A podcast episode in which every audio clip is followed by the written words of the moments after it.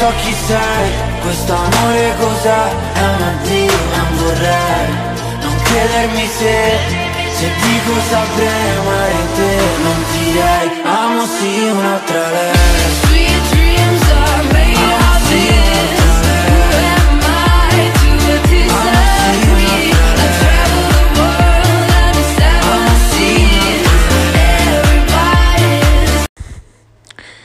Buonasera a tutti ragazzuoli, sono Sogno Nerazzurro e siamo qui per parlare, più che altro sono io per dire le mie sensazioni riguardo la partita della ehm, Serie Atalanta-Inter. Beh, c'è da dire che comunque la- una cosa non mi, non mi è piaciuta è che eh, i tifosi dell'Atalanta ogni volta che l'Inter cioè, faceva un qualsiasi azione in campo o entrava in campo o toccava la palla o magari si parlavano tra di loro subito a fischiare bu cioè antisportività proprio a livello estremo ma però e- e queste sono reazioni di gente che non vince campionati, non vince coppe, non vince niente, eh, purtroppo è così, bisogna dirlo. Quindi, detto ciò, analizziamo un po' la partita. Partita che diciamo è stata mm, giocata di più dall'Atalanta, perché l'Atalanta ha, oltre al fattore il campo, Comunque bisogna dire che l'Atalanta eh, è comunque una grande squadra. Tant'è che ricordo un certo Napoli-Atalanta. Però ehm,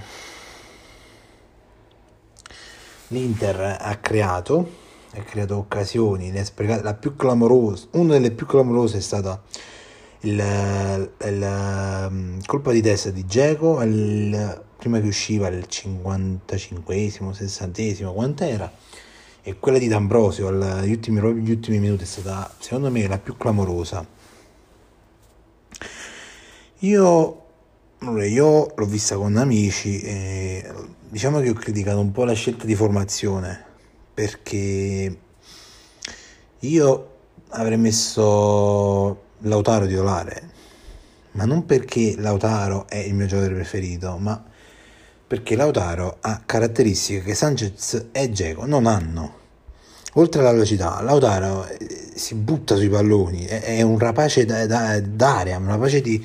cioè si butta. Invece Dzeko e Sanchez io ho visto a tratti parecchie volte che stavano lì e aspettavano quando i compagni gli passano la palla. Sanchez ogni tanto diciamo andava incontro alla palla. Dzeko più che altro sì, ve lo faceva, però comunque cioè, a una certa età non possiamo eh, pretendere tanto. Tant'è che quando, quando sono entrati i giovani, giovani, nel senso la coppia B eh, d'attacco Correa e Lautaro, diciamo che qualche occasione in più, occasione in più l'abbiamo fatta. Però partita che è terminata 0-0, eh, un punto a testa. Domani il, il nostro caro Milan eh, ci sorpassa e dobbiamo fare e finisce l'era del sorpasso la prossima volta. Vabbè, detto ciò, eh, ragazzi, ci sentiamo mercoledì perché mercoledì c'è la Coppa Italia, c'è Inter Empoli e domenica c'è Inter Venezia. Mi sembra, mi sembra che giochiamo in casa eh, domenica. Detto ciò, ragazzi, io sì, ci sta perché l'Atalanta comunque è una grande squadra, però io sono, sono e sono sempre del parere meglio pareggiare che perdere le partite. Tanto, fino ad adesso comunque 22 giornate abbiamo perso solo contro la Lazio. Cioè, sono numeri che comunque sono, a mio parere, sono ottimi, non buoni, ottimi numeri. Poi ci sta che una partita tu non, cioè, non puoi vincere tutte le partite, poi soprattutto al ritorno. Dopo l'andata che eh, cioè, l'andata abbiamo vinto o pareggiato, eh, certo e certo contro la Lazio.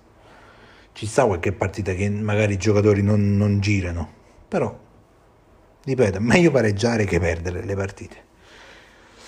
Detto ciò, ragazzi, vi invito a seguirmi su tutte le piattaforme dove è disponibile Sogno Nerazzurro o Sogno Nerazzurro TV.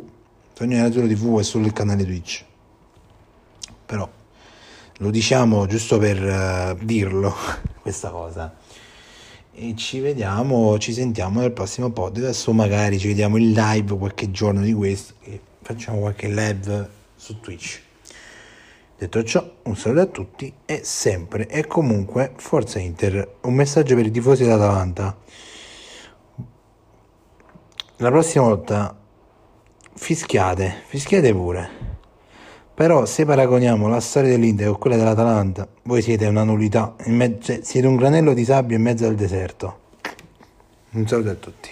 Non so chi sei, questo amore cos'è, è un addio, non vorrei, non credermi se, se dico saprei amare te, non direi, amo sì un'altra lei.